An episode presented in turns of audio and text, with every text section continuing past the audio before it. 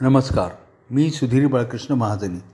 तर शनी महात्म्याच्या कथेच्या मागच्या भागामध्ये आपण असं पाहिलं की उज्जैनी सोडल्यापासून विक्रमराजाला साडेसात वर्ष पूर्ण झाली आणि शनीला जी त्याला शिक्षा करायची होती तर साडेसात वर्षाचा कालखंड पूर्ण झाला आणि शनी त्याला प्रसन्न झाला. आणि शनीनी त्याला त्याचे हातपाय तर परत दिलेच पण त्याची अंगकांती ही तेजस्वी केली आणि त्याला पहिल्यापेक्षा जास्त दिव्य असं शरीर पहिल्यापेक्षा दिव्य असं शरीर त्याला महा त्याला दिलं. अशी त्याने त्याच्यावर कृपा केली. तरी पण विक्रम म्हणाला की शनी महाराज माझ्या मला जसं तुम्ही छळलत तसं तुम्ही दुसऱ्या कोणालाही छळू नका. एवढी माझ्यावर कृपा करा. तेव्हा शनी म्हणाला की अरे विक्रम राजा तू तुला असं वाटतं की मी तुलाच फक्त छळलं पण मी कोणाकोणाला कोणत्या कोणत्या महान विभूतींना छळलं आहे तू हे मी तुला आता सांगतो. सविस्तरपणे सांगतो. ऐक. पहिल्यांदी तर मी माझ्या गुरुजी गुरु महाराजांकडेच गेलो आणि त्यांना सांगितलं की मी आता साडेसात वर्ष तुमच्या राशीला येणार आहे. तेव्हा गुरु महाराज म्हणाले की नाही नाही शनी मी तो तुझा तू तर माझा शिष्य आहेस. माझ्या वाटणीला येऊ नकोस. तेव्हा शनी म्हणाला नाही नाही मला तर असं अपवाद करून चालणार नाही. माझं कर्म तर मला करावंच लागतं. कुणीही माझ्या कर्माला अपवाद ठरू शकत नाही. त्यामुळे मी साडेसात वर्ष नाही निदान पाच वर्ष फार तर अडीच वर्ष तरी येतो तुमच्या राशीला. तेव्हा गुरु म्हणाले की नाही नाही नाही तू माझ्या राशीला यायचं नाही. तेव्हा शनीच्या मनामध्ये विचार आला की अरे गुरुजींना आपल्या कसं गांजायचं? गुरुजींना कशाला त्रास द्यायचा? म्हणून मी गुरुजींना नमस्कार केला आणि म्हणालो की फक्त तुम्हाला मी साडेसात प्रहर येतो बस. तेव्हा गुरुजी म्हणाले की ठीक आहे तू मला सव्वा प्रहर ये. तर मी म्हणालो बरं ठीक आहे. आणि मग शनीने असं ठरवलं की त्यांना सव्वा प्रहर जायचं त्यांच्या राशीला. आता गुरुला असं वाटलं की सव्वा प्रहर तर काय? आपण आपल्या स्नानसंध्येमध्ये वगैरे घालून टाकू मग तो शनी काय करणार आहे? असा त्यांच्या मनामध्ये थोडासा गर्वाचा विचार आला गुरुच्या मनामध्ये. आणि शनीनी ते ओळखलं आणि शनीला तर गर्व अजिबात आवडत नाही. त्यामुळे शनीनी ठरवलं की आता गुरुला आपली चुणूक दाखवू. म्हणून मग तेव्हा काय झालं की गुरुनी असं ठरवलं की मृत्यूलोकामध्ये जाऊन गंगा स्नान करायचं. म्हणून ते गंगा स्नानासाठी निघाले. हातामध्ये पाण्याची झारी होती आणि ते निघाले. तर त्यांना वाटेमध्ये एक एक फळं विकणारा भेटला. आणि तो म्हणाला की माझ्याकडे हे दोन खरबूज आहेत. ते तुम्ही घ्या. खूप गोड आहेत. तेव्हा गुरु महाराज त्याच्यावर प्रसन्न झाले. त्यांनी त्याच्याकडनं खरबुजं घेतली. दोन पैसे त्याला दिले. आणि आपल्या त्या शिदोरीमध्ये खरबुजं घेतली आणि पुढे निघाले. पुढे ते जाताना एक त्यांना एक गाव लागलं. आणि त्या गावामध्ये असं झालं होतं की तिथे जो राजा होता त्याचा मुलगा आणि त्या राजाना राजाच्या प्रधानाचा मुलगा असे दोघंजणं गेले होते शिकारीला. आणि ते काही परत आले नव्हते लवकर. त्यामुळे त्यांचा शोध चालला होता की हे का नाही परत आले. तेवढ्यामध्ये काय झालं की हे जे गुरु महाराज चालले होते खरबुजा दोन खरबुजं आपल्या शिदोरीमध्ये घेऊन धोत्रामध्ये फळं बांधली होती ती घेऊन चालले होते.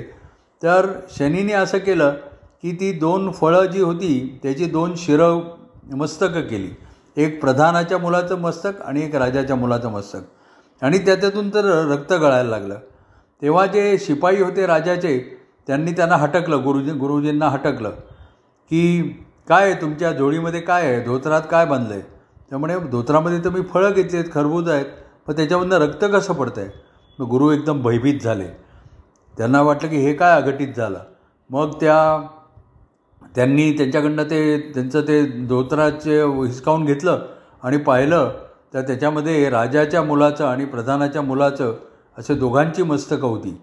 आणि मग त्या शिपायांनी त्या गुरुला पकडलं आणि त्याला ते मारत मारत या राजाकडे घेऊन गेले की यांनी हा बाळ हत्यारी ब्राह्मण आहे आणि यांनी पहा आपल्या पुत्राला आणि प्रधानाच्या पुत्राला मारलं. म्हणून मग राजाला फार दुःख झालं. आणि राजाची जी स्नुषा होती म्हणजे त्याच्या पुत्राची पत्नी जी होती ती तर शोक करू लागली आणि ती सती जायला सिद्ध झाली. तर मग राजाने हुकूम केला की याला सोळावर द्या. म्हणून मग नगराच्या बाहेर सोळाची व्यवस्था केली. गुरु महाराजांना तिथे घेऊन जाऊ लागले. गुरुजी गुरु ना लक्षात आलं की ही काहीतरी शनीची किमयात दिसती आहे परंतु त्यांना काही करता येईना. शेवटी पण त्यांनी असं सांगितलं की मला एक दोन तास तुम्ही थांबा. दोन दोन थांबाचं तासाचा फक्त मला वेळ द्या आणि त्याच्यानंतर तुम्ही मला सोळावर चढवा. मी तुम्हाला दहा सहस्र रुपये देतो. पण मला तुम्ही दोन तासांनी ही शिक्षा करा. तेव्हा त्या सेवकांना जरा त्याची दया आली आणि त्यांनी दोन तास वाट पाहायचं ठरवलं. आणि होता होता तो सव्वा प्रहर संपला. शनीचा कालखंड पूर्ण झाला. तेवढ्यामध्ये त्यांना प्रधानाचा पुत्र आणि राजाचा पुत्र असे दोघंजणं शिकार येऊन परत येणं येताना दिसले. त्यामुळे मग शिपायांना वाटलं की अरे आपण उगीच ह्या गुरु गुरूंना छळलं. हे तर राजपुत्र जिवंत राज राजपुत्र आणि प्रधानपुत्र तर जिवंत आहेत. आणि मग म्हणून त्यांनी त्या गुरु महाराजांना शिळाला द्यायचं. त्यांनी मग रहित केलं. आणि नंतर त्यांनी पाहिलं तर गुरु महाराजांच्या ज्या जोडीमध्ये जी आधी मस्तकं होती तिची ती परत फळं झालेली आहेत. म्हणजे ती फळंच होती. आणि मग त्यांना खात्री पटली की या गुरु महाराजांचा काही दोष नाही आहे आणि काहीतरी गैर गैरसमजामुळे असं झालेलं आहे. आणि मग त्या गुरु महाराजांना ते घेऊन परत राजाकडे आले. राजा म्हणाला की राजाला त्यांनी सर्व हकीकत सांगितली. राजा म्हणाला की माझ्या हातून मोठी चूक झाली. मी तुमच्यावर उगीच आळ घेतला. चला आता आपण जेवायला बसूया. म्हणून मग गुरु महाराज आणि राजा तो भृगू राजा त्याचं नाव होतं भृगू ते दोघंजणं बरोबर जेवायला बसले. आणि राजाने खरोखर त्याच्या गुरुंची क्षमा मागितली की माझ्यामुळे तुम्हाला उगीच त्रास झाला. तेव्हा गुरु म्हणाले की तू काही याच्यामध्ये स्वतःला वाईट वाटून घेऊ नकोस. ही तर त्या शनीची किमया आहे. आणि मग गुरूंची त्या राजाने वस्त्र प्रावरणं दक्षिणा देऊन त्यांची बोळवण केली. आणि मग गुरु महाराज आपल्या ठिकाणी आले. तेव्हा मग शनी परत गुरु महाराजांकडे महाराजांकडे आला आणि म्हणाला की काय गुरुवर्य कसं काय झालं एकंदर? तेव्हा ते गुरु म्हणाले की अरे शनी तू जर माझ्या राशीला साडेसात वर्ष आला असतं तर काय झालं असतं? सव्वा सात सव्वा प्रहरामध्ये तू जर म एवढा माझं मातेरं केलंस तर साडेसात वर्ष आला असतास तर काही माझी धडगतच नव्हती. मग पण तू आता शनी तू आता कोणी कोणालाही असा त्रास देऊ नकोस. तेव्हा शनी म्हणाले की गुरु महाराज असं आहे. की तुमच्याही मनामध्ये थोडा गर्व नाही का झाला? तुम्हाला वाटलं की मी काय करणार आहे सव्वा प्रहरामध्ये? म्हणून तुम्हाला गर्व झाला. आणि हे पा मला कोणालाही कुणीही मला गर्व केलेला आवडत नाही. परंतु जे झालं ते झालं. मला आता तुम्ही क्षमा करा मी जातो. म्हणून मग गुरुनी शनीला आज्ञा दिली आणि शनी मग तिथून निघाला. मग शनी आला शंकरांकडे. शंकरांना म्हणाला की मी आता तुमच्या राशीला येतो. तेव्हा शंकर म्हणाले की अरे माझ्या राशीला येतोच बरं ये. पण मला सांगून ये म्हणजे झालं. मग शनी म्हणाला ठीक आहे. मग एक दिवस शनी शंकरांच्याकडे गेला आणि म्हणाला की हां आता मी तुमच्या राशीला येतो आहे तेव्हा शंकर म्हणाले की ठीक आहे. आणि मग शंकर कैलासामध्ये लपून बसले. तेव्हा मग थोड्या काही काळानंतर शनी शनीच्या पुढे ते प्रगट झाले. आणि म्हणाले की तू काय केलंस माझ्या राशीला येऊन? तेव्हा शनी म्हणाला की देवादिदेव तुम्ही एवढे मोठे महादेव आणि तुमच्या तुमचा धाक सगळ्या या त्रिभुवनाला असतो. मला माझ्यासारख्या साध्या ग्रहाला बा घाबरून तुम्ही कैलासाच्या मागे दडलात. याच्यातच सगळं आलं नाही का? आणि मग शंकर हसले आणि ते म्हणाले खरोखर तुझं साहित्य तुझं सामर्थ्य दिव्य आहे. तर असं म्हणून मग शनी शनीला तिथून प्रयाण करण्याची आज्ञा शंकरांनी दिली आणि शनी तिथून निघाला. असं होता होता पुढे ज्यावेळेला रामावतार झाला त्यावेळेला रामाच्या राशीला ज्यावेळेला शनी गेला त्यावेळेला रामाला वनवास झाला. नंतर सीतेच्या राशीला ज्यावेळेला शनी गेला त्यावेळेला राम लक्ष्मण असतानासुद्धा रावणाने तिचं अपहरण केलं.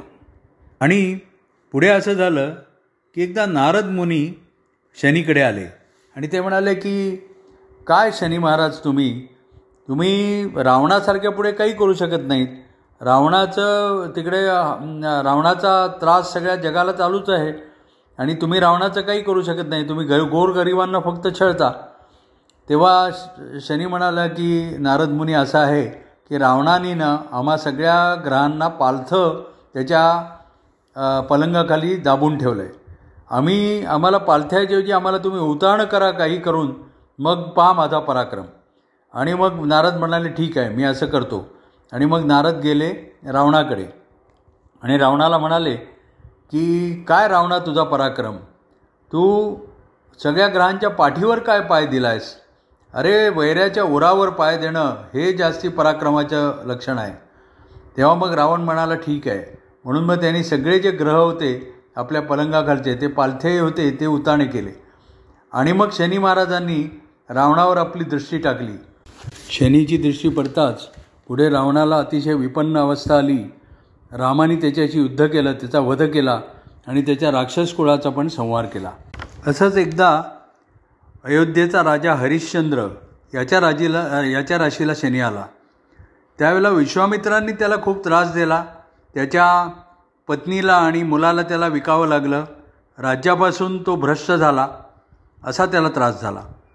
ज्यावेळेला दमयंतीच्या राशीला शनी गेला त्यावेळेला दमयंतीचा पती नल तो आणि त्याचा भाऊ पुष्कर यांचं यांनी द्यूत खेळलं आणि द्यूतामध्ये नल हरला आणि त्याला आपलं राज्य सोडावं लागलं आणि वनवासामध्ये जावं लागलं दमयंतीच्या सह. ज्यावेळेला इंद्राला शनी आला त्यावेळेला इंद्राला अहिल्येचा मोह झाला आणि त्यामुळे गौतम ऋषींचा श्वाप त्याला सहन करावा लागला. आणि त्याच्या शरीराला हजार भूकं पडली.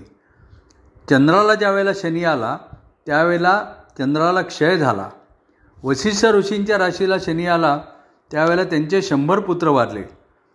पराशर ऋषींच्या राशीला ज्यावेळेला शनी आला त्यावेळेला पराशर ऋषींचा तपोभंग झाला आणि ते मत्स्यगंधेच्या मागे लागले. पांडवांना ज्यावेळेला शनी आला त्यावेळेला पांडव पण द्यूतामध्ये हरले आणि आपलं राज्य हरवून बसले आणि त्यांना वनवास पत्करावा लागला. कौरवांच्या ज्या वेळेला राशीला शनी आला त्यावेळेला तर शंभर कौरवांचा नाश झाला आणि सर्व सैन्यासह त्यांचा संहार झाला. एवढंच काय पण साक्षात श्रीकृष्णाला ज्यावेळेला शनी आला त्यावेळेला त्याच्यावर श्यमंतक मणी चोरल्याचा आळ आला. आणि तो आळ त्यांनी कसा दूर केला ती आपण कथा पूर्वी ऐकलेली आहे.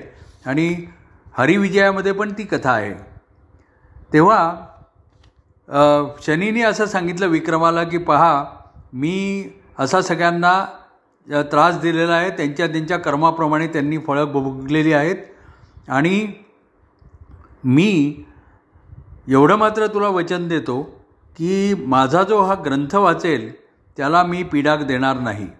असं म्हणून शनी महाराजांनी विक्रमाला आशीर्वाद दिला आणि ते आपल्या ठिकाणी निघून गेले.